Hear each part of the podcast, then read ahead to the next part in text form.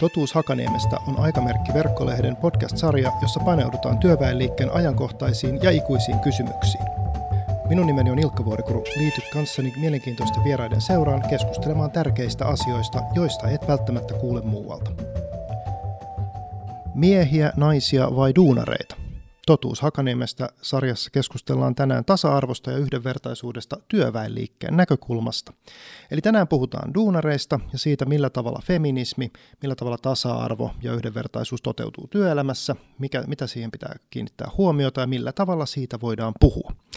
Meillä on tänään täällä studiossa ehkäpä ajan kuvan mukaisesti osa vieraista etäyhteyden päässä. Eli meillä on äh, Savonlinnasta ammatillisen koulutuksen ohjaaja, Savonlinnan vasemmiston puheenjohtaja Sanna Niemelä. Tervetuloa. Kiitos, kiitos. Mukava olla täällä. Mukava kun olet täällä näin, vaikka et ihan paikalle nyt sitten valitettavasti päässytkään. Sitten tässä vieressäni äh, turvaetäisyyden päässä istuu professori Vappu Taipale. Tervetuloa. Kiitos, kiitos. Entinen demarinaisten puheenjohtaja. Kyllä, ja sitten tuossa vielä ö, jossakin kohtaan meillä on ennakkoon tehty haastattelu. Meille tulee kielentutkija Mila Engelberg kertomaan muun muassa ammattinimikkeisiin liittyvästä yhdenvertaisuuskeskustelusta. Ja näin. Mutta hyvä. Minun nimi on Ilkka Vorikuru ja tämä on Totuus Hakaniemestä. Ö, lähdetään käsittelemään aihetta. Eli nythän me ollaan sellaisen aiheen äärellä, mikä toistuvasti herättää paljon keskustelua ja keskustelua keskustelusta ja sitten mahdollisesti vielä keskustelua keskustelu, keskustelusta. Eli yhdenvertaisuus, sukupuoli, tasa-arvo. Asia, joka on monella kohtaa hyvin yksinkertainen, mutta sitten kun sitä lähdetään viemään käytäntöön, niin huomataan, että ei aina olekaan niin helppoa. Mitä ajattelette nimenomaan, jos kysyn nyt Vappu sinulta ensin, mitä ajattelet tästä tota, yhdenvertaisuuskeskustelusta tänä päivänä työvälikkeen näkökulmasta, jos puhutaan? No, minä olen niin vanha feministi, ja jo mun isoäitini oli feministi, että, että mä näen sen pitkän linjan. Mun isoäitini näki yleisen ja yhdenvertaisen äänioikeuden. Mun äitini näki uuden avioliittolain 29, joka asetti miehen ja naisen samaan asemaan. Minä olen ollut 60-luvulla taistelemassa, 70-luvulla syntyi naistutkimus, syntyi hoitotiede esimerkiksi. Voi, miten niille naurettiin. Keskustelua on koko ajan käyty vähättelemällä, pilkkaamalla, naur- naurunalaiseksi saattamalla, mutta eihän ne asiat siitä menetä arvoansa. Joskus musta tuntuu, että tämän päivän keskustelu on aivan liian herkkätunteista, herkkänahkaista. Kestäkää nyt naiset vähän paremmin. Tämä, tämä, tätäkin podcastia valmistellessa niin huomasin juuri, kun tein jonkun verran taustatutkimusta ja kävin niin katsomassa esimerkiksi mitä netissä kirjoitellaan ja mitä ehkä niin kuin aiheesta niin kuin löytyy ja tietysti sitten mitä itse suunniteltiin tässä tämän tota, taustatiimin kanssa, niin juuri tämä tavallaan, niin kuin, kun sanoit, että, että niin kuin vähättelemällä ja pilkkaamalla, niin tässä on suuri vaara, etenkin tässä musta tuntuu tässä nykykeskustelussa, että kun ollaan jopa tietoisia, niin kuin itsekin aloitin, ollaan tietoisia siitä, että nyt puhutaan aiheesta, mutta puhutaan myös siitä, miten puhutaan aiheesta, niin tavallaan jopa tästäkin olisi hyvä ehkä päästä ylitse, koska ne asiat on kuitenkin ihan todellisia ja, ja konkreettisia näin. Mutta tota, mitä sitten, Sanna, minkälaisia ajatuksia sulla herättää niin kuin yhdenvertaisuus keskustelu työväenliikkeen tai näkökulmasta tänä päivänä? No, itse kun on ihan paljaselkainen savonlinnalainen ja on lähes koko elämäni myös asunut täällä seudulla, niin minä voisin sanoa, että tämä keskustelu on myöskin alueellisesti varmastikin aika erilaista. Ja sitten kyllä siihen liittyy myöskin se, että minkälainen koulutus sinulla on, mihin yhteiskuntaluokkaan se kuulut. Öö, minä näkisin, että, että tässä keskustelussa aika usein käy sillä tavalla, että, että jos me puhutaan vain feminismistä, niin meidän pitäisi puhua, meidän pitäisi puhua intersektionaalista feminismistä ilman, että me käytetään sanaa intersektionaalinen feminismi tai sana, sanaa hirviötä. Että, ö, meillä on kuitenkin Suomessa hyvin paljon myös esimerkiksi, jos me puhutaan siitä just, että me halutaan naisille tasa-arvoa työelämässä, ja sitten meillä on kuitenkin hyvin paljon syrjäytyneitä miehiä ja sitten sieltä tulee se, että mitä, emme me ole etuoikeutettuja, kyllä meilläkin menee huonosti, niin sitten tavallaan myös tuntuu, että tässä, tässä on aika paljon sellaista väärin ymmärrystä myös tässä keskustelussa. Ja jotenkin kokisin, että myös sellainen niin kuin, tämän keskustelun pitäisi olla osallistavaa, meidän pitäisi ymmärtää luopua turhista akateemisista termeistä. Ja meidän pitäisi luopua semmoisesta, että kieli, me tehdään siitä kielestä este tulla tähän keskusteluun mukaan. Tai väärinymmärryksistä. Ehkä on vähän samaa mieltä tässä, mitä, mitä niin kuin Vappu sanoi, että, että kyllä se, että asioita viedään eteenpäin, niin se herättää aina reaktioita, mutta tuota, ehkä, ehkä meidän pitäisi, pitäisi jollain tavalla pikkusen pikkusen eri tavalla pystyy niitä käsittelemään mahdollisesti. Mitäs Vappu, kerroit, että sulla on tätä historian pitkää perspektiiviä, niin mitenkäs nyt ajattelisit, että miten tätä käsittelyä pitäisi sitten muuttaa tai mihin pitäisi kiinnittää sitten enemmän huomiota tänä päivänä? No mä ajattelen, todella tartun tuohon sananajatukseen, että, että mun feminismi on sellaista, että se haluaisi myös miehille oikeutta.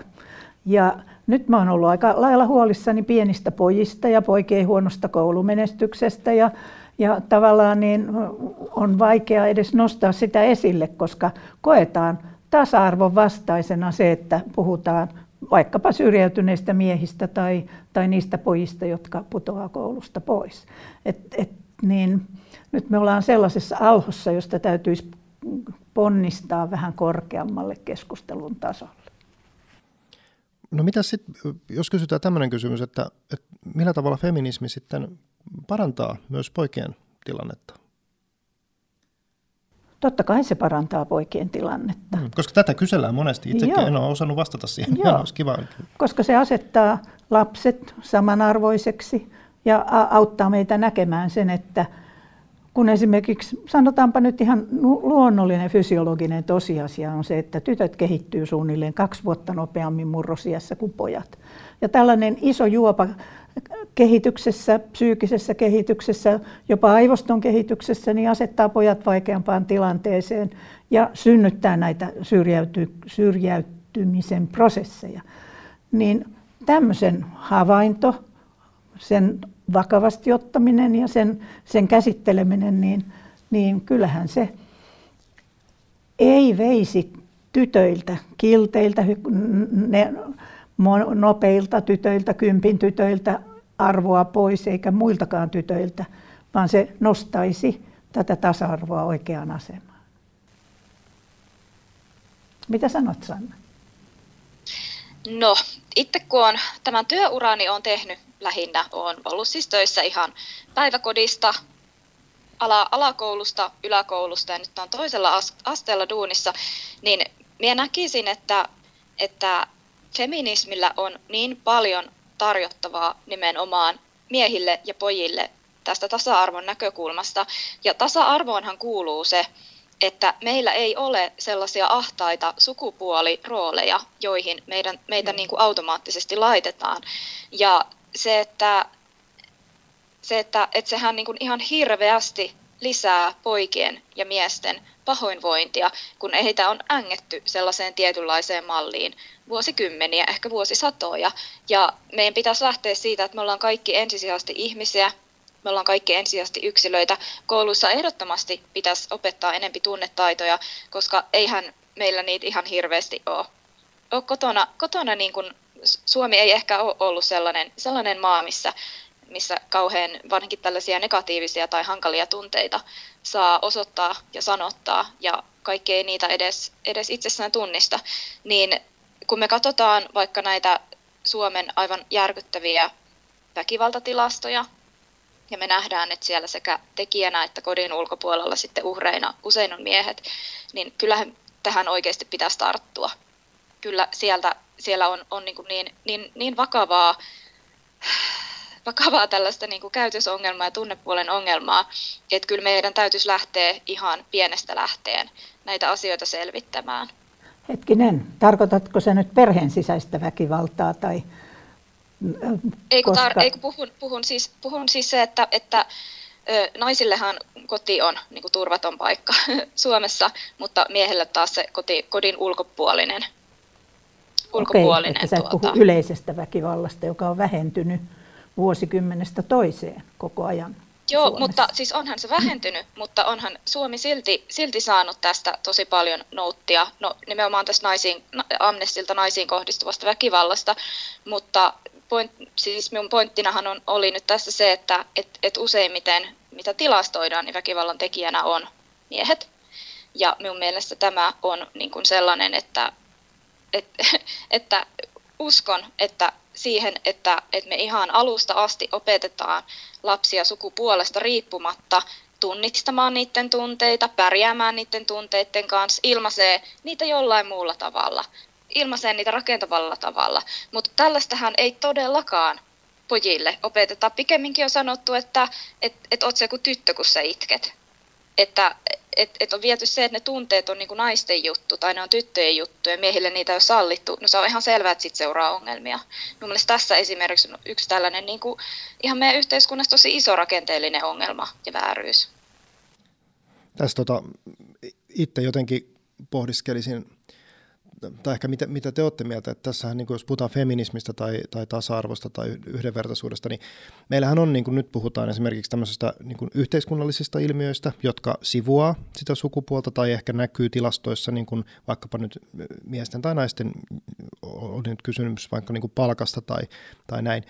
Ja monethan näistä saattaa olla sitten kuitenkin monimutkaisia juttuja, että tämä on niin yksi ulottuvuus ja sitten on muita ulottuvuuksia, mitä pitäisi pystyä niin ympäämään yhteen. Mutta sitten – on olemassa myös ilmeisesti ihan konkreettisia tasa-arvoon liittyviä haasteita, jotka ei välttämättä ole lainkaan monimutkaisia, vaan ne vaan on tämmöisiä jäänteitä tai, tai kulttuurisia käytänteitä tai muita. Ja sitten toisaalta vuonna 2020, anteeksi, 2, 2022 niin tota, on kuitenkin hyvin vahvasti ajatus siitä, että Suomi on tämmöinen hyvinvointivaltio täällä Pohjolassa ja meillä on moni asia todella hyvin. Mutta mitkä on sitten semmoiset tämän päivän niin kuin konkreettiset feminismin ikään kuin työsarrat? No kyllä, ilman muuta tämä äsken mainitsemani asia on minun mielestä todella, todella vakava, vakava asia, että se, että, että sukupuolesta riippuen nyt, että oletko, saatko siellä elää, elää turvassa täällä Suomessa, minun mielestä siitä pitää ihan niin kuin lähteä, että, että joka vuosi nämä kouluterveyskyselyt mitä teetetään, siis anteeksi, joka toinen vuosi teetetään, niin kyllä ne on aika karuja ne tilastot ja kyllä siellä näkyy tosi selkeästi se, että, että ihan pienestä, pienestä asti, niin nuoresta teinistä asti tytöt kokee enemmän ahdistelua ja väkivaltaa. Poikiin verrattuna, niin kyllähän se turvaton ilmapiiri jo itsessään vaikuttaa tosi paljon. Sitten jos puhutaan naisvaltaista aloista, niin kyllähän me nyt ollaan niissä palkkakuopissa jumitettu vaikka miten kauan, ei siitä pääse mihinkään. Ja nyt sitten tämä korona on tuonut, tuonut näitä asioita, varsinkin tuolla sote-puolella, on tuonut näitä asioita nyt sitten pinnalle ja niistä keskustellaan. Ja itse ajattelen sillä tavalla, että nehän on ihan vaan meidän, meidän niin kuin tavallaan sopimuksia ja ajatuksia, että mikä työ on arvokasta ja mikä työ ei ole arvokasta.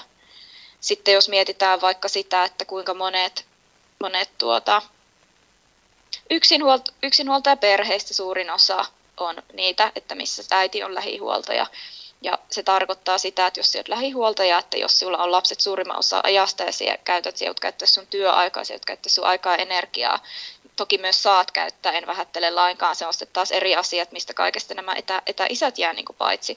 Mutta tässä t- meillä on, on tällaisia aika isoja nimenomaan lähtisin tuolta turvallisuudesta ja työelämästä ja koulutuksesta ja mahdollisuuksista ihan sitten myös tänne perheelämään. Et kyllä meillä, kyllä tässä työtä vielä riittää. Se on ihan totta. Aika mielenkiintoista, että sä näet myöskin tämän tunnekasvatuksen rakenteellisena ongelmana, koska, niin, koska semmoisiin rakenteisiin on tietenkin aika vaikea vaikuttaa poliittisilla päätöksillä, eikö totta? Palkkatasa-arvo, no ei se taas välttämättä. On, eikö? Mitä tekisit? No, no tekisin esimerkiksi se, että kun istun myös tuolla sivistyslautakunnassa, niin voin tehdä aloitteen siitä, että hei, että teen aloitteen, että Savonlinnan kaupunki tutkii tai, tai alkaa käsitellä sitä mahdollisuutta, että me lisättäisiin tunnetaitokasvatusta meidän, meidän tuota, tota, vaikka tiettyyn, vaikka sanotaan eka- ja tokaluokkalaisille, tai sitten voidaan tutkia, että, että että millä tavalla jos jossain kunnassa sellaista on tehty, millä tavalla se on vaikuttanut ja niin edespäin. Että aina voi vaikuttaa. Ei silloin mitään väliä, että tavallaan millä jakkaralla siellä istut. Jos sä haluat saada muutosta aikaan, niin kyllä minä sanoisin, että aina on mahdollisuutta vaikuttaa. Totta kai se on ihan totta. Mä olen ihan samaa mieltä sinun kanssasi. Aloitteita kannattaa tehdä ja järjestöjä perustaa ja toimintaa käynnistää.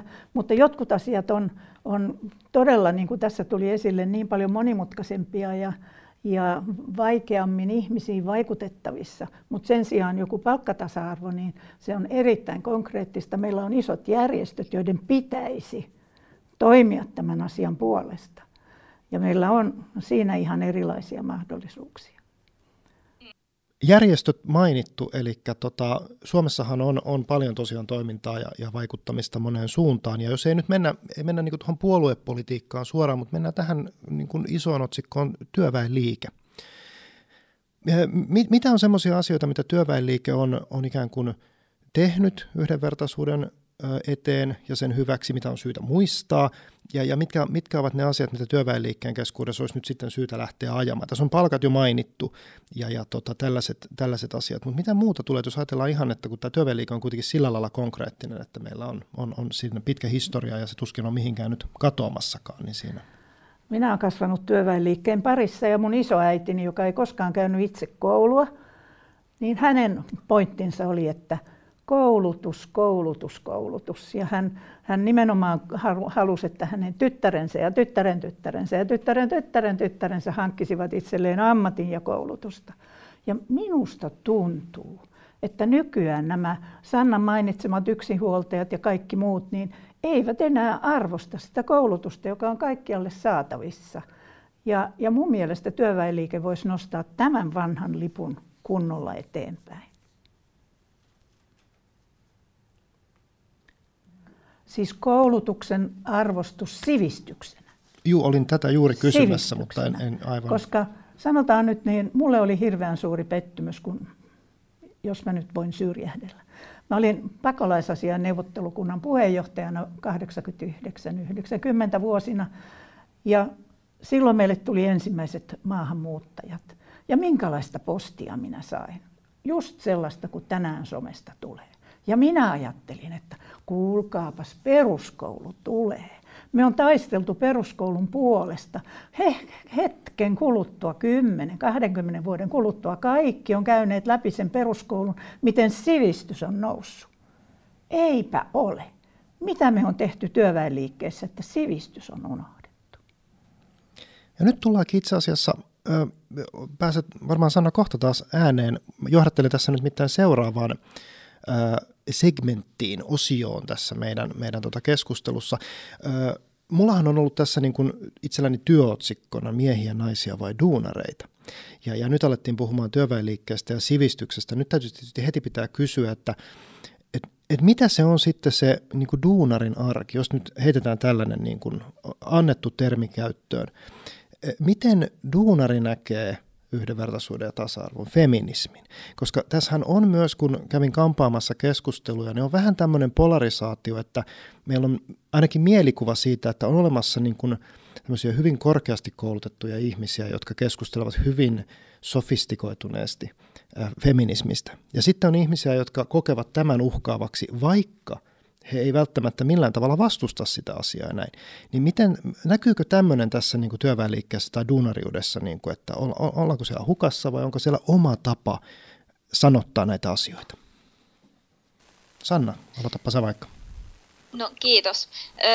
Itse ajattelisin, että on, on varmasti ihmisiä, jotka kokee sen uhkaavana, mutta sitten on ihmisiä, jotka kerta kaikkiaan vaan ei pääse mukaan siihen keskusteluun.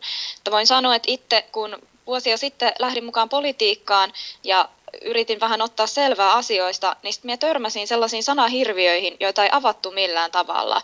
Esimerkiksi se, että jos oma, oman puolueen sivuilla mainitaan globaali kapitalismi kymmenen kertaa ja kukka ei avaa sitä millään tavalla, niin eihän mie ymmärtänyt. Mä, toi jo varmaan etenkin se nytkin Afrikkaan liittyy, mutta vastustetaan nyt sitä sitten tässä. Mutta ihan, ihan oikeasti, no okei, totta kai niistä asioista voi ottaa selville, mutta minun mielestä tämä aika hyvin kuvastaa sitä, tai kun liityin johonkin rento feministiryhmään tuolla Facebookissa, niin en kyllä kauan uskaltanut olla siellä. Oli nimittäin niin epärento paikka kuin olla ja voi. Niin tavallaan sekin, että et ihan oikeasti, että et, et meidän täytyy ymmärtää se, että miten tavallaan se kieli voi oikeasti todella olla niin suuri este, että jos me ei edes ymmärretä sitä. Me itsekin tuun käyttäneeksi ammattikieltä vähän liian usein. Että jos me puhun nepsynuorista ja lapsista, niin ihmiset välttämättä tajuu sitä, mm. mutta kun me elän sitä todellisuutta mun arjessa koko ajan, niin me taas sen tajuu, että ne ei tajuu. Ja eihän, eihän he silloin pysty osallistumaan siihen keskusteluun. Eli äh, minun mielestä se, se, meidän pitäisi käyttää sellaista kieltä, millä se viesti tulee perille. Sehän on viestinnän aivan niin kuin ensimmäinen sääntö ymmärtääkseni, että et, et me ymmärrettäisiin, että me puhuttaisiin niinku samoista asioista. Että on ihan totta, että et, et jos me mietin täällä, me menen vaikka tuonne Punkaharjulle ja rupean siellä puhumaan, että miten tämä toksinen maskuliinisuus on kyllä täällä nyt niin ja näin ja noin, niin me saa ihan keskenään niin saan keskustella. Vaikka sinänsä siellä ihmiset vois olla samaa mieltä siitä, että et, et meillä pitää olla miehillä ja naisilla ihan kaikilla sukupuolilla. Meillä täytyy olla niin kuin vähän avarammat oltavat. Sä oot kyllä niin tosi oikeassa tuossa. Ja mä oon ollut tästä pitkään huolissani, koska politiikan kieli on muuttunut hallinnon kieleksi ja hallinnon kieli on käsittämätöntä tavalliselle ihmiselle. Se on arjesta niin kaukana, että, että ei voi enää tavoittaa sitä, mihin oikeastaan pyritään. Ja sitten on vielä otettava huomioon niin miesten kieli ja naisten kieli kun niin koko tämä hoiva-ala on naisten kielen dominoivaa. Ja meepä puhumaan tonne, tonne rantojen syrjäytyneille miehille ja anna heille kuule opetusta, ravitsemusopetusta, niin tämmöinen korskea käsky, puoli kiloa hedelmiä ja vihanneksia päivässä, niin se menee kyllä, se herättää vihaa enemmän kuin, kuin ymmärrystä. Joo, ja sitten, anteeksi, jos tämän saan tähän sanoa, että tietynlainen kielenkäyttö voi tosiaan, siitä voi tulla sellainen, nyt tässä puhutaan ylhäältä alaspäin, Joo. ihan niin kuin meillä kellään olisi sellaiseen niin kuin mitään varaa, kenen ihmisen kanssa me ikinä ollaan tekemisissä. Et itse kun olen nyt viimeiset vuodet tosiaan näitä yläkoululaisia toisen asteen opiskelijoita niin kuin ohjannut ja opettanut, niin me yritän aina, kun me puhun, niin me yritän aina ajatella, että ymmärtäisikö nämä nuoret sen, miten me puhun. Ja jos hyö ei ymmärtäisi, niin minun pitää käyttää erilaisia, minun pitää puhua eri tavalla. Että minun mielestä pitäisi, niin kuin, onhan se hienoa tietysti heitellä kaikkia eh, sivistystermejä ja näin osoittaa, että hei minäkin osaan lukea sivistyssanakirjaa, mutta ei se nyt ihan kauhean tehokasta ole. Tässähän Eikä on, osallistua. Tulee kyllä mieleen, että jos, jos, jos oletetaan näin, että tota, tämä feminismi tai, tai tasa-arvotyö, jota nyt niin kuin jatketaan tietysti Suomessakin, niin jos tämä on tämmöinen suuri ikään kuin ää, ilmiö, joka jatkuu vielä niin kuin pitkälle eteenpäin, niin tässähän on suuri vaara sitten sille, että jos ihmiset jää keskustelusta ulkopuolelle, ne myös silloin ryhmäytyy sen ulkopuolelle, joten ei saadakaan mitään aikaiseksi. Ö, muistelisin, että kyllä peruskoulu-uudistustakin vastustettiin tietyissä piireissä, mutta valtaosin moni koki sen ihan hyödyllisenäkin. Niin tässä olisi nyt varmasti tosi tärkeää niin kuin juuri ehkä viestinnän ja keskustelukulttuurin ja tämmöisen kannalta todeta se, että täällä on ihan aitoja niin kuin yhteiskunnallisia vaikutuksia, että millaisia keskusteluryhmiä me luodaan. Mutta tästä äh, duunarikeskustelusta päästäänkin nyt sitten tähän meidän, meidän tota, aiemmin nauhoitettuun haastatteluun. Eli meillä on kielentutkija Mila Engelbergin kanssa käyty keskustelu, joka nyt kuunnellaan tähän väliin, ja hän kertoo meille esimerkiksi ammattinimikkeiden sukupuolittuneisuudesta ja mitä kaikkea siitä seuraa. Niin tota, palataan hetken kuluttua. Kielitieteellinen sukupuolitutkimus on tullut, tuonut esiin, että kun käytetään ammattinimikkeistössä tämmöisiä maskuliinisia tehtävänimikkeitä, joita meillä Suomessa on paljon, tämmöisiä miesloppuisia lakimiehet ja virkamiehet, niiden käyttö voi vaikuttaa erikäisten ihmisten, lasten, nuorempien, aikuisten asenteisiin ja ajattelutapoihin ja varsinkin tyttöjen ja naisten asenteisiin. Esimerkiksi siten, että tytöt voivat ajatella, että he soveltuvat huonommin miesvaltaisiin tehtäviin silloin, kun niistä tehtävistä käytetään maskuliinisia nimikkeitä kuin silloin, kun niistä samoista tehtävistä käytetään semmoisia tasavertaisia ammattinimikkeitä – sukupuolittunut tehtävänimikkeistö, jota siis maskuliiniset nimikkeet suomenkin kielessä hallitsee, ylläpitää sukupuolistereotypioita ja se voi olla haitallista esimerkiksi nuorten asenteille, jotka ovat vasta kehittymässä, miten nuoret valitsevat omia koulutusalojaan ja omia ammattialojaan. Ne valinnat on jo tällä hetkellä muutenkin hyvin jyrkästi sukupuolittuneita, kahtia jakautuneita ja sukupuolet viittaavat tehtävän nimikkeet ei ainakaan korjaa sitä asiaa. Suomen kieltä pidetään usein semmoisena poikkeuksellisen sukupuolineutraalina kielenä. Lähinnä sen takia, että meillä ei ole sellaisia tietynlaisia kieliopillisia piirteitä niin kuin meidän usein opettelemissa koulukielissä, englannissa ja ruotsissa esimerkiksi, tai saksassa ja ranskassa. Eli meillähän Suomessa ei ole kieliopillista sukua substantiiveilla, ei maskuliinia eikä feminiinisukua. Ja myös meidän kaikki pronominit, myös yksikön kolmas persona pronomini, ovat täysin sukupuolettomia. Nämä on niitä piirteitä suomen kielessä, jotka yleensä mainitaan silloin, kun argumentoidaan, että suomen kieli on sukupuolineutraali ja siihen ei liity liikaa sukupuolettavia piirteitä, saatikka sitten sukupuolisyrjiviä, sukupuoli, sukupuolia hierarkisoivia piirteitä, eli seksistisiä piirteitä. Mutta tutkimus, kielitieteellinen tutkimus ja muukin, muun muassa psykologinen tutkimus on tuonut esiin, että suomenkin kielessä on hyvin paljon sukupuolisyrjivää aineesta. Lähinnä nyt tämmöisessä sanastossa ja ihmisviittauksissa, tehtävänimikkeissä ja myös monenlaisessa muussa kielellisessä aineksessa. Nyt ihan viime vuosina on suomen kielessä keskusteltu selvästi enemmän suomen kielen sukupuolisyrjivyydestä kuin aikaisemmin. Toki siitä on puhuttu jo vuosikymmeniä sitten, mutta esimerkiksi vuonna 2007 suomen kielen lautakunta antoi semmoisen periaatteellisen lausunnon, kannanoton, että tulee pyrkiä edistämään sukupuolineutraalia kielenkäyttöä ja semmoista kielenkäyttöä, joka huomioi sukupuolet tasavertaisesti muun muassa hallinnon kielessä ja mediassa ja lainsäädännössä ja niin edespäin. Se aiheutti paljon keskustelua aikoinaan. Ja nyt sitten tässä viime vuosina on erilaiset toimijat tulleet julkisuuteen sillä, että ovat ilmoittaneet, että heillä, heidän organisaatiossaan ryhdytään tehtävänimikkeistössä suosimaan sukupuolineutraalisuutta. Vuonna 2017 Aamulehti herätti paljon huomiota mediassa ilmoittaessaan pääkirjoitusta myöten, että tästä lähtien aamulehdessä käytetään vain sukupuoleen viittaamattomia tehtävänimikkeitä ja että myös esimerkiksi eduskunnan puhemiehestä sanotaan sitten jatkossa eduskunnan puheenjohtaja, joka sinänsä onkin erittäin käypä nimitys.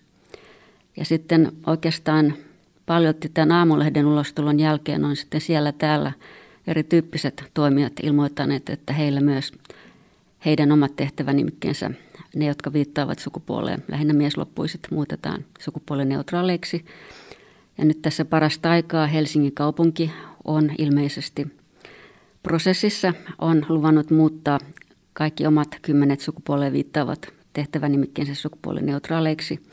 Tuossa vähän aikaa sitten semmoinen laaja suomalainen työnhakusivusto Duunitori ilmoitti, että he ottavat käyttöön sukupuolineutraalit nimikevastineet olemassa olevien sukupuoleen viittaavien rinnalle, että he eivät kokonaan siirry käyttämään pelkästään neutraalinimikkeitä, mutta ne otettiin siellä järjestelmällisesti käyttöön ja kotimaisten kielten keskus siinä teki yhteistyötä tämän työnhakusivuston kanssa. Myöskin S-ryhmä, joka on erittäin suuri työnantaja Suomessa, ilmoitti jokin aika sitten, että heillä esimiesnimike korvataan esimerkiksi esihenkilön nimikkeellä tai lähijohtajan nimikkeellä. Ja monenlaiset muut toimijat, nämä on aika semmoinen heterogeeninen joukko, mikä sinänsä on hyvä ja kiinnostava seikka. Huvipuisto Linnanmäki ilmoitti, että heille muutetaan miesnimikkeet neutraaleiksi. Jarrumiehestä tehdään jarrumestaria, esimieskin otetaan pois käytöstä. Erilaiset ammattijärjestöt on myös ilmoittaneet samaa ja tässä aivan hiljattain pelastusalalla myös on julkaistu heidän oma tasa-arvon ja yhdenvertaisuuden toimintaohjelmansa ja siellä myös viitataan heidän alansa ammattinimikkeisiin ja todetaan, että pyrkivät edistämään sukupuolineutraalisuutta. Ja paitsi näissä maallisemmissa organisaatioissa, niin myös sitten kirkon puolella kirkkohallitus ilmoitti muuttavansa nimikkeitä neutraaleiksi. Esimerkiksi heillä asiamies muutetaan muotoon asiantuntija, lakimiehestä tulee juristi ja niin edespäin. Eli näitä on monenlaisia toimijoita tässä ihan viime vuosien aikana tullut esiin ja ilmoittanut, että mitä näihin tehtävänimikkeisiin tulee, niin siirtyvät sukupuolineutraalisuuteen.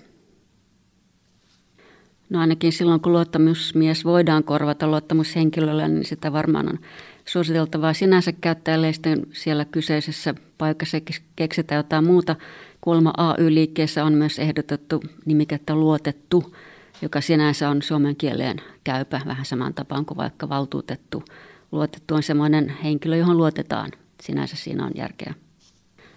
No suomen kielessä, kuten monissa muissakin kielissä, niin ammattinimikkeestä on sellainen, että silloin kun kieliopillisen suvun kategoria tai sukupuoli siellä näkyy, meillä näkyy sukupuoli, ei kieliopillinen suku, niin silloin se maskuliinikategoria ja miessukupuoli hallitsee semmoista sukupuolittunutta tehtävää nimikkeistöä. Suomen kielessä me emme pysty sanomaan, kuinka paljon meillä on sukupuoleen viittaavia tehtävänimikkeitä, koska jotkut niistä on vähemmän tunnettuja ja vähemmän käytössä. Ja näin ollen niitä ei esimerkiksi oteta standardien nimikkeiden joukkoon tilastokeskuksen julkaisemissa ammattinimikehakemistoissa.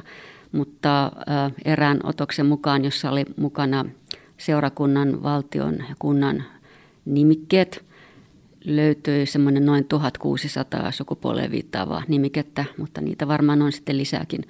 Ja tästä enemmistö, ehkä noin 80 prosenttia oli mieheen viittaavia, niistä enemmistö miesloppuisia. Ja tämä miesnimikkeiden runsaus ei selity siis pelkästään siitä, että miehet on perinteisesti hallinneet työelämää tai tiettyjä ammattinimikkeitä. Esimerkiksi tilastokeskuksen tiedoista ja joitakin aikoja sitten ilmeni, että kun on olemassa tietysti paljon miesvaltaisia aloja ja ammatteja ja on paljon naisvaltaisia aloja ja ammatteja, niin siellä miesvaltaisilla aloilla on niin luotu enemmän maskuliinisia nimikkeitä kuin naisvaltaisilla aloilla on luotu feminiinisiä nimikkeitä. Eli se ammatin tai ammattiryhmän miesvaltaisuus on tuottanut enemmän sitä miehen näkyväksi tekemistä kuin mitä sitten toisaalta periaatteessa olisi voitu tehdä sitten naisvaltaisilla aloilla. Että se miehen tekijyys ja se oleminen, niin se on te- tehty näkyvämmäksi nimikkeistössä kuin, kuin naisten. Että ainahan toki naisten töitä on ollut olemassa ja tietysti määrin myös feminiinisiä nimikkeitä on luotu aikaisemmin varsinkin feminiinijohdoksia, niin kuin varsinkin tartar, loppuisi opettajatar, myyjätar, sairaanhoitajatar. Ne ovat väistyneet, mutta tilalle on tullut sitten huomattavassa määrin emäntäloppuisia nimikkeitä, jotka on levinneet karjatilolta ja maatilolta matalamman sosioekonomisen statuksen ammatteihin, bingoemännät ja aulaemännät ja ties mitkä karaoke-emänät ja muita semmoista. Ei, ei ainoastaan perinteinen lentoemäntä, vaan myös tämmöisiä vähän toisen tyyppisiä palveluammatteja – kun tässä nimikkeistössä tämä miessukupuoli hallitsee, niin siinä yleensä on niin ollut ajatuksena, että nämä miesnimikkeet ovat jollain tapaa sukupuolineutraaleja niin, että niitä voidaan käyttää paitsi miehistä, niin myös naisista ja ihmisistä ylipäätään silloin, kun ei viitata tiettyyn henkilöön eikä ole tiedossa sen ihmisen sukupuoli. Mutta tämmöinen niin sanottu yleistetty maskuliinisuus on sillä tavalla ikään kuin illuusio, että nämä miehiset nimikkeet eivät ole todellisuudessa sukupuolineutraaleja, vaan tutkimusten mukaan ne tulkitaan yleensä keskimäärin nimenomaan miestä tarkoittaviksi. Ja useissa tutkimuksissa on tullut esiin, että silloin kun tulkitsijan oma sukupuoli vaikuttaa tämmöisten maskuliinilmaisujen tulkintaan, niin miehet tulkitsevat nämä yleistetyt maskuliinilmaisut miehisemmiksi kuin naiset. Eli aika usein niin kun Suomessa tai muualla on, on vähän argumentoitu siihen tapaan, että tämmöiset miehiset ilmaisut on ihan oikeasti sukupuolineutraaleja, mutta sitten jotkut naiset vaan nyt ovat saaneet päähänsä, että ne eivät olisikaan neutraaleja. Mutta todellisuudessa siis nimenomaan miehet tulkitsevat niitä miehisiksi. Eri asia on, että ovatko ne kaikki miehet aina tietoisia siitä, että, että tulkitsevat tällä tavalla. On sinänsä hyvin kiinnostavaa, että miehet tulkitsevat muun muassa nämä yleistävät tai yleistetyt maskulin ilmaisut miehisiksi ja samalla saattavat ajatella tulkitsevansa ne sukupuolineutraaleiksi. Jos näin on, niin se on kiinnostava ilmiö, että minkälainen ajattelutapa silloin on kyseessä. Eli se, että muun muassa tehtävänimikkeistössä ja monissa muissakin kielenkäyttötavoissa on yleistetty miessukupuoli sellaiseksi yleisihmisyydeksi, on sinänsä sukupuolisyrjivää. Sitten tämmöiset yleistetyt feminiin ilmaisut suomen kielessä ja muissa kielissä on sangen harvinaisia, että siinä on selvä ero. Se yleistetty maskuliinisuus ja yleistetty feminiinisyys on kaksi ihan erityyppistä ilmiötä. Eli ajatellaan, että mies, suku, miessukupuoli, mieskategoria voi yksin edustaa sellaista yleisihmisyyttä, olla jotain paljon enemmänkin kuin vain miespuolisia ihmisiä. Mutta sitten nainen ja naiskategoria, feminiinikategoria ei voi edustaa yleensä yksin ihmistä. Siinä on jyrkkä sukupuolten, mies- ja naissukupuolen eriarvoistaminen. Ja sitten on myös todettu varsinkin ulkomaisissa tutkimuksissa, että kun käytetään näitä yleistettyjä maskulin ilmaisuja esimerkiksi tehtävänimikkeistössä, niin se vaikuttaa muun muassa lasten ja nuorten ajatteluun ja asenteisiin ja myös aikuisten, naisten ja miesten hahmottamistapoihin. Kun käytetään maskuliinisia nimikkeitä, niin se saattaa vähentää esimerkiksi pikkutyttöjen kiinnostusta niitä kyseisiä ammatteja kohtaan, varsinkin jos ne on miesvaltaisia ammatteja. Ja poikiin se välttämättä niin ei vaikuta yhtä voimakkaasti. Kun käytetään tämmöisiä yleistettyjä maskuliini nimikkeitä tai muita yleistettyjä maskuliini-ilmauksia, niin se voi vaikuttaa myös siihen, että ää, miten lapset ja nuoret arveivat naisten tai miesten pärjäävän ja menestyvän niissä kyseisissä ammateissa. Maskuliini-nimikkeet voi saada aikaan sitä, että naisten ei uskota pärjäävän niissä töissä yhtä hyvin kuin miesten, kun esimerkiksi kyseessä on jotkut johtamistason ammatit ja johtajaan viittaavat nimikkeet tai jotkin muut. Eli se, tämä nimikkeistö niin kuin ylläpitää sukupuolirooleja ja sukupuolten asemaa ja, ja voi myös vaikuttaa siihen, että miten varsinkin tytöt ja naiset niin kuin jotenkin tuntevat kuuluvansa niihin ammatteihin tai miten he hahmottavat itsensä oman asemansa suhteessa niihin ammatteihin. Ja esimerkiksi tässä nuorten ammatin valinnoissa ja koulutusvalintakysymyksissä on kiinnitetty huomiota Suomessakin siihen, että, että nuoret edelleen valitsevat hyvin stereotyyppisesti ja perinteisten sukupuoliroolien mukaan ammatteja. Ja se on ihan okei, jos tyttö nyt haluaa olla sairaanhoitaja ja poika haluaa olla joku rekkakuski, sinne sinänsä paha. Mutta että siellä ihan varmasti on niin kuin varaa laajentaa sitä ajattelua niin, että ne valinnat tehdään enemmän yksilöllisten taipumusten ja mielenkiinnon kohteiden mukaan eikä ulkoisten rooliodotusten mukaan. Ja kun näitä tämmöisiä sukupuoleen viittaavia nimikkeitä, varsinkin miesloppuisia, on kuitenkin aika tavalla paljon, niin ne voi hyvinkin osaltaan ylläpitää semmoisia stereotyyppisiä asenteita nuortenkin kohdalla. Ja ei ole mahdotonta, että nämä, tämmöinen sukupuolittunut nimikkeistä niin omalta osaltaan sitten ylläpitää sukupuolten segregaatiota, eriytymistä koulutusaloilla ja ammattialoilla. Ja, ja se eriytyminen on sitten linkittyneenä myös esimerkiksi sukupuolten tasa-arvon vastaisiin palkkavääristymiseen ja sukupuolten taloudelliseen eriarvoisuuteen. Yhteiskunnat toimii muun muassa kielenkäytön varassa. Eli siis yksi sukupuolisyrjivän kielenkäytön muoto on se, että aikuisia naisia tytötellään paljon herkemmin kuin aikuisia miehiä pojitellaan mitä sinänsä sitäkin tietysti esiintyy välillä, mutta siinä on kuitenkin selvä ero, että tytöttelyä pidetään jollain tapaa niin kuin sallitumpana tai normaalimpana tai hyväksyttävänä semmoisissa käyttöyhteyksissä, joissa miesten pojittelua ei pidettäisi hyväksyttävänä, vaan sitä pidettäisiin epäasiallisena kielenkäyttönä.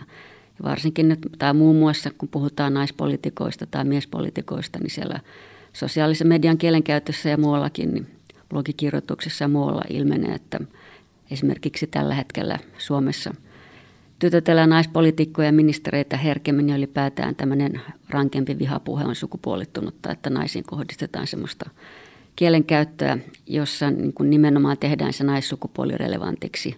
Eli jollain tapaa kielellisesti tuodaan esiin se, että nyt puhutaan naisista tai naisille. Ja miehinkin kohdistetaan vihapuhetta, mutta se on semmoista toisen tyyppistä. Se on niin kuin, voi olla vähäisempää myös laadultaan toisenlaista, että voidaan käyttää kyllä haukkumista ja irvailua, mutta että se ei käytetä niinkään sellaista kieltä, jossa nostettaisiin esiin se miessukupuoli. Ja on myös tutkimuksellista näyttää ulkomailta siitä, että on väliä, että sanotaanko aikuista naista tytöksi vai naiseksi. Että jos on jotain tämmöistä tutkimusnäyttöä, että kun jotain työpaikanhakijaa naista nimitetään tytöksi versus naiseksi, niin silloin se nainen katsotaan niin kuin kypsemmäksi vaativampiin työtehtäviin ja ehkä ollaan myös valmiita maksamaan hänelle parempaa palkkaa siitä samasta tehtävästä kuin potentiaaliselle naishakijalle, jota on nimitelty, nimitetty tytöksi. Eli se saattaa vaikuttaa, että onko niin aikuinen vai ei aikuinen. Ja toki aikuinen nyt yleensä niin katsotaan kypsemmäksi ja niin kuin, ää, kykeneväisemmäksi kantamaan vastuuta. Näin Mila Engelberg kertoili, kertoili ää, kielen näkökulmasta kielentutkijan näkökulmasta asiasta. Ja sen verran voin ehkä sanoa, että Milan teos miehiä ja naisihmisiä, suomen kielen seksismi ja sen purkaminen on ihan ilmaiseksi tilattavissa tasa-arvoasiain neuvottelukunnasta. Että jos kiinnostaa, niin suosittelen tutustumaan. Erittäin mielenkiintoinen ja, ja tähdellinen teos liittyen tähän asiaan. Mutta nyt tässä ö, haastattelussa kuultiin nyt esimerkiksi tästä keskustelusta, jota jälleen on käyty – tästä jo aikaa, kun puhuttiin liikennemerkeistä ja siitä, kuinka talous ajautuu nytten kaaukseen, koska tasa-arvoistetaan liikennemerkissä olevat kuvitukset. Mutta nyt puhuttiin ammattinimikkeistä. Millaisia ajatuksia tämä teissä herätti? Siellähän, siellähän kuultiin muun muassa siitä, että meillä Suomessa kuitenkin on aika paljon tämmöisiä sukupuolittuneita ammattinimikkeitä, ja niillä on ihan aidosti sitten vaikutusta siihen, että miten esimerkiksi vaikka nuoret valikoituvat aloille ja näin päin. Miten, mitä ajatuksia heräsi? Bebelin nainen ja sosialismi kirjassa kerrotaan, että kun sosialismi saadaan koko kansan omaksi, niin miehet ja naiset vapautuvat lasten hoitamisen taakasta. Sillä lapsia hoitavat opettajattaret, kouluttajattaret, kasvattajattaret, lastenhoitajattaret ynnä kaikki muut. Me on päästy näistä nais nimikkeistä, joita mun äitini sairaanhoitajattarena vielä, vielä kantoi. Ja mun mielestä olisi aika kiinnostava katsoa eri kan, siis kansainvälisiä vertailuja. Esimerkiksi Saksahan on erittäin voimakkaasti vielä tällainen sukupuolitettu ja siellä kulkee tietysti tittelitkin ihan hirveästi kaikilla mukana. Että vaikuttaako se todella, onko se todella, joka vaikuttaa tähän meidän ammatilliseen sukupuolittuneisuuteen? En ole ihan varma siitä. itse ehkä haluaisin tähän, tähän nyt tähän pyytää, pyytää teitä tekemään tällaisen pienen mielikuvaharjoituksen. Miettikää sanaa palomies.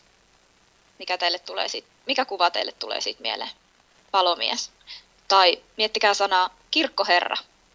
Mikä mielikuva tulee ensimmäisenä mieleen? Miettikää sanaa sairaanhoitaja. Mikä teille tulee siitä mieleen? Entä jos se olisi se hoitajatar? Voisiko miespuolinen ihminen olla sairaanhoitajatar? Haluaisiko hän olla sairaanhoitajatar? Jos ei, niin minkä takia sitten ihminen, joka ei ole sukupuoleltaan mies, minkä takia hänen pitäisi olla kirkkoherra? tai palomies. Ja me on ihan varma siitä, siis tietenkin, jos, jos pienet lapset jo piirtää, tai jos, jos meillä on vaikka värityskirjoja, missä on kuvia eri ammateista, No okei, okay, minun teinit ei tietenkään ole hetken tällaisia kuvia niin kuin väritelleet, mutta kyllä siellä aika varmaan jollei se ole jotenkin hyvin valveutunut värityskirja, niin niitä ammatteja on sukupuolitettu. Ja ilman muuta se, mikä mielikuva sinulla on vaikka lapsena, niin totta kai se vaikuttaa siihen, että et, et mitä kohti sinä pyrit. Ihan selkeästihän meillä Suomessa vielä on suku, sukupuolitusta niin kuin siitä, että itsekin näen tuolla, kun toisella askella, asteella työ, työskentelee, että kyllä ne aika selkeästi menee, että ketä tulee autolle, ketä tulee metallille, ketä tulee metsälle, ketä menee lähihoitajaksi, ketä menee kosmetologikoulutukseen.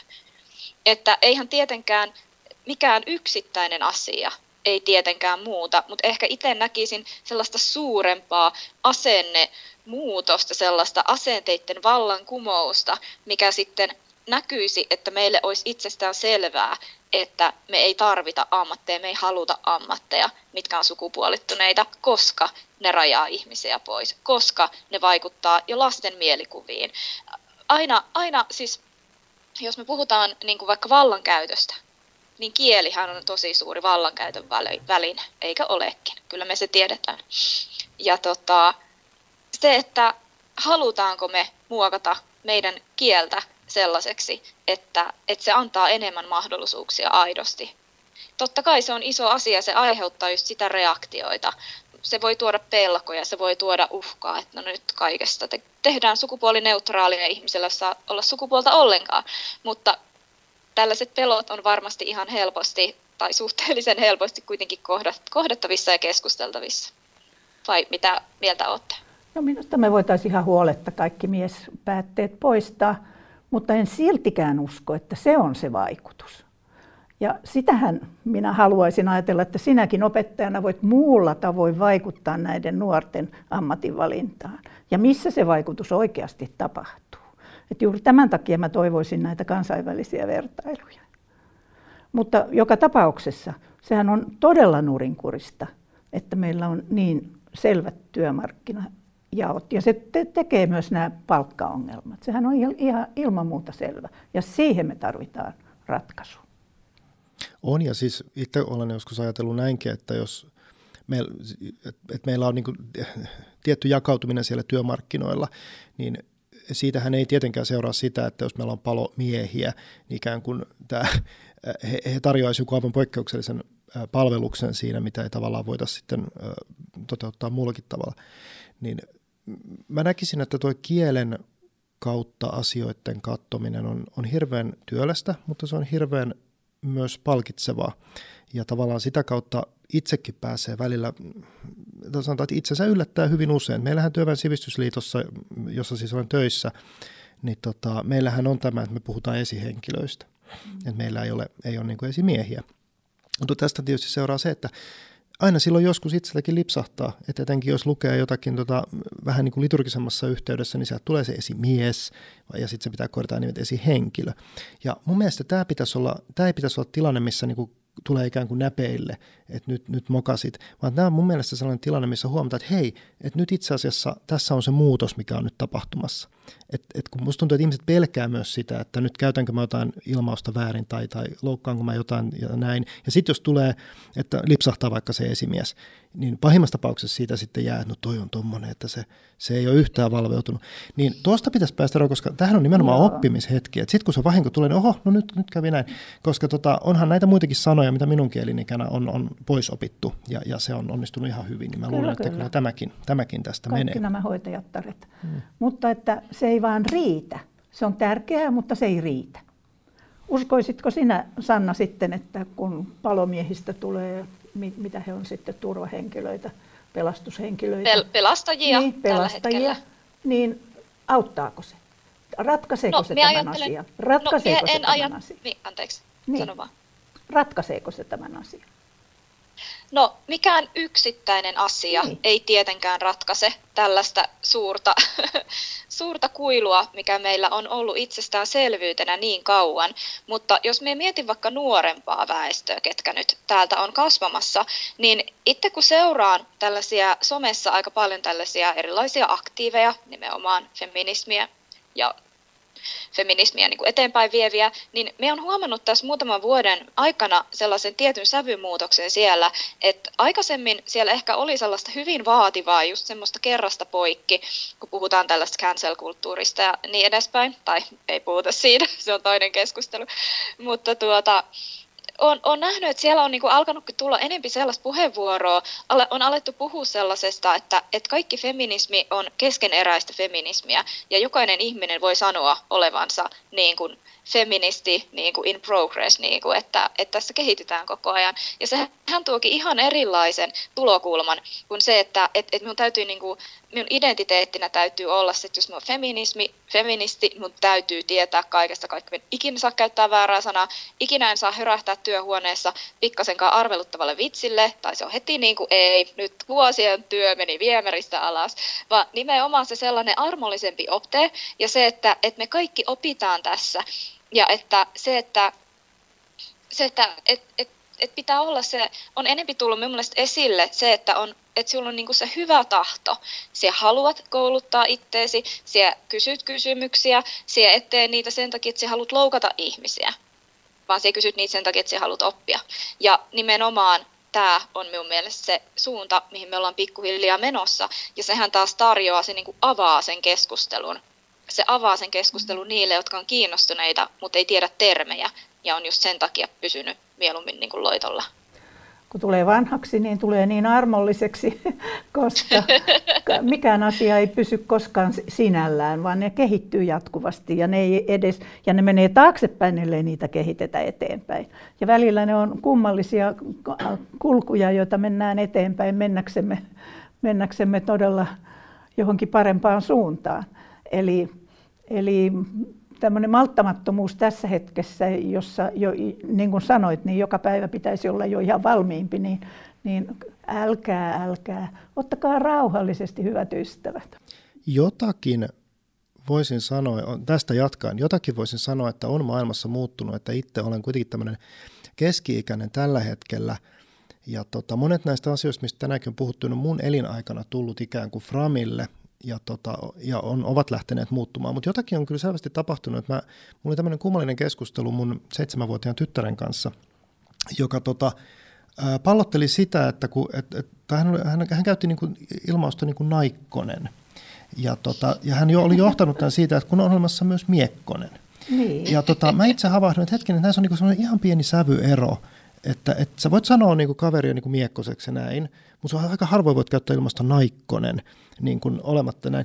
Mutta se, mikä tässä oli se ikään kuin muutos, kun mä niin kuin lähdin hänen kanssa pohtimaan, että miten tämä on tämmöiset, en seitsemänvuotias tällaista pysty sillä lailla ehkä hahmottamaan.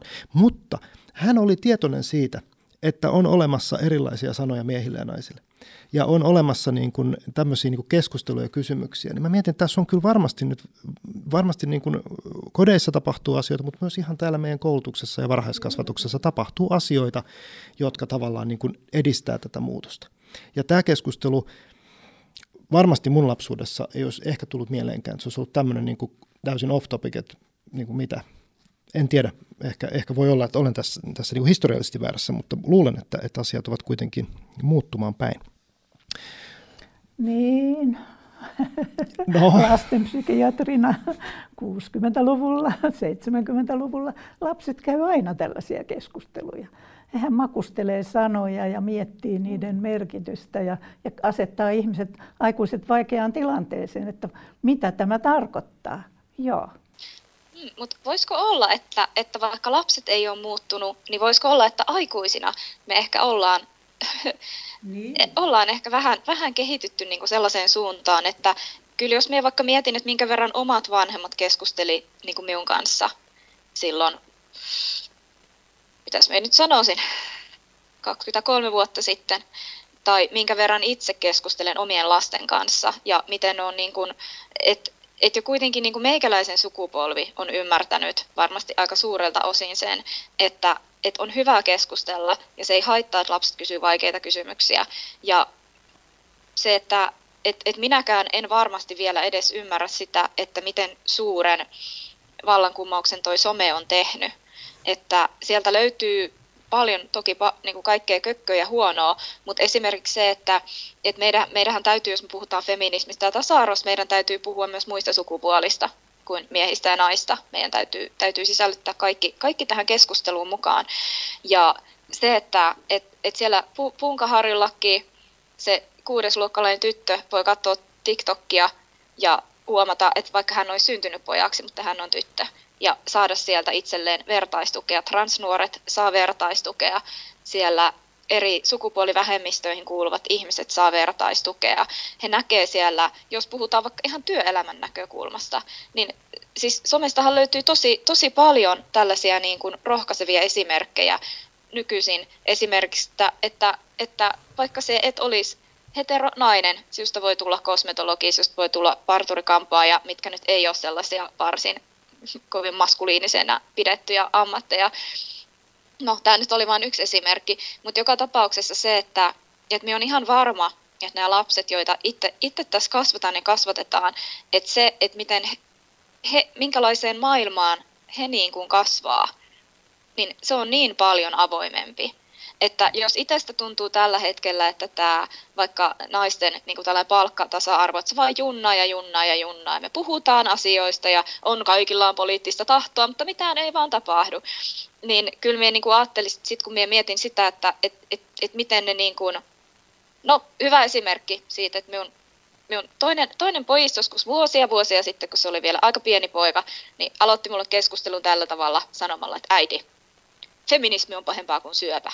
Sitten mä olin silleen, että ai jaa, mielenkiintoista. Mistä sä oot saanut tällaisen ajatuksen? No hän katsoi yhden videon ja sitten siinä oli sellainen vihainen nainen. Voin vaan kertoa, miten se päättyi, että me keskusteltiin näistä esimerkkeistä, että, että onko, onko vaikka äidit huonompia hoitaa taloutta kuin miehet ja onko pojat parempia matikassa ja la la la ja sitten kaikkea hän vastasi, no ei tietenkään, ei tietenkään, ei tietenkään. Mie sanoin, että no onnea rakas, olet feministi. Että siitä, siitä just tuossa aikaisemmin, kun puhuttiin niistä termeistä, että miten ne voi niin kuin luoda niitä erilaisia mielikuvia, mitkä ei pidä paikkaansa, mutta joo.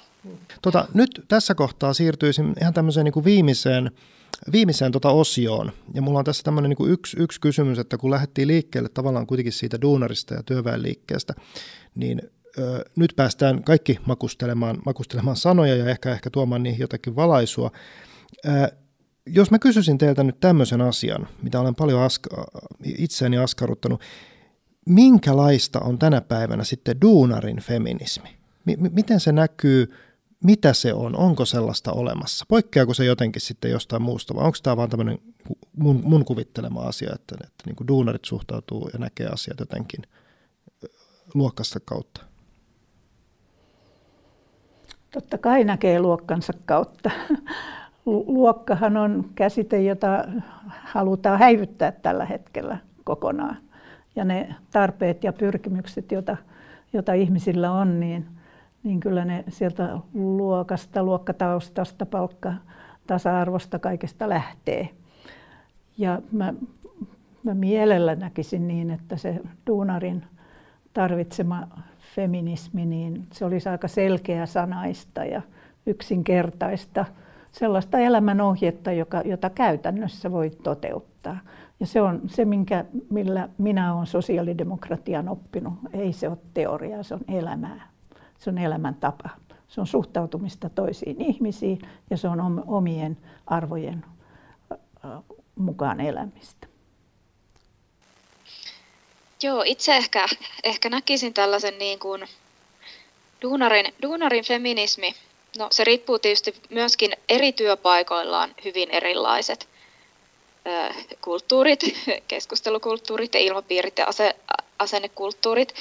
Mutta tuota, näin, näin itse, itse niin kuin duunarina niin sanoisin, että kyllä, kyllä sellaisiin asioihin kiinnitetään enemmän huomiota, kuten vaikka tällainen häirintä työpaikalla tai epäasiallinen käytös tai tällainen seksistiset kommentit, ei ne ihan oikeasti niin monia enää naurata kuin mitä ne on joskus naurattanut.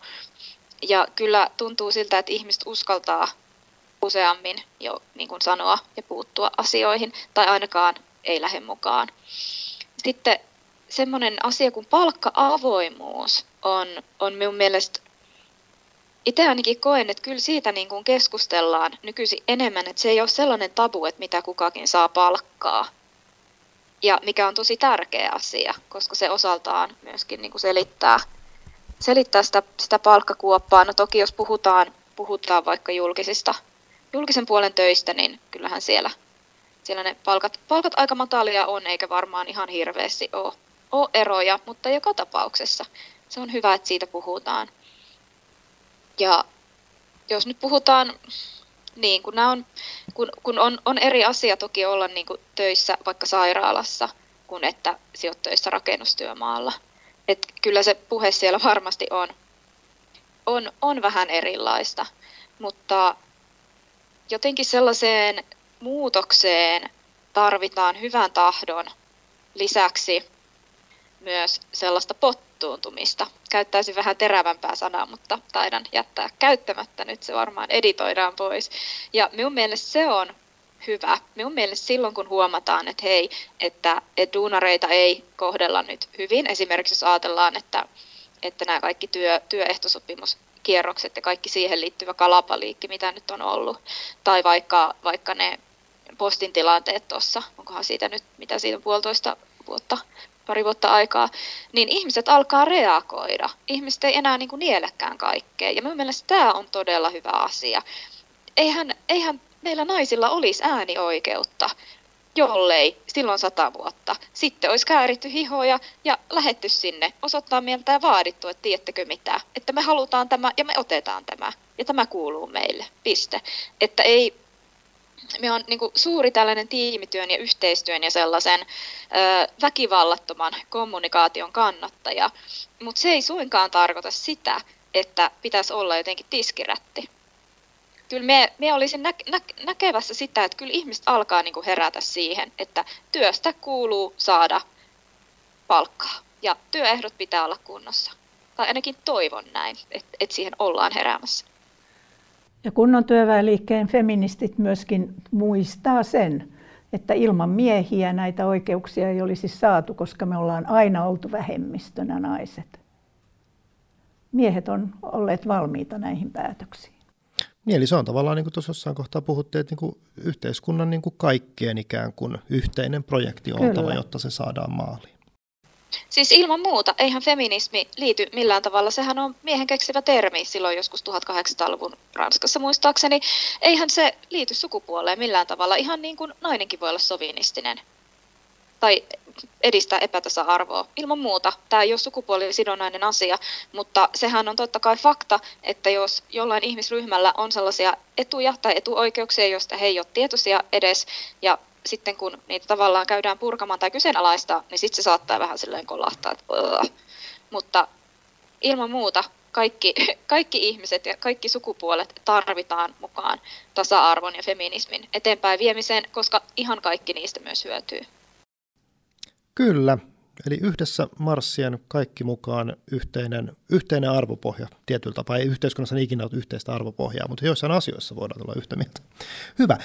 Minä kiittäisin tässä kohtaa äh, tätä, tästä keskustelusta äh, professori Vappu Taipale, kiitos kun olit kiitos. täällä. Ja tota, äh, ammatillisen koulutuksen ohjaaja Savonlinnan vasemmiston puheenjohtaja Sanna Niemelä, kiitos sinullekin läsnäolosta. Kiitos, tota, kiitos. Ja tosiaan tuossa välissä kuultiin kielentutkija Mila Engelbergin haastattelu. Mun nimi on Ilkka Vuorikurja, tämä oli Totuus Hakaniemestä. Palataan taas seuraavassa jaksossa.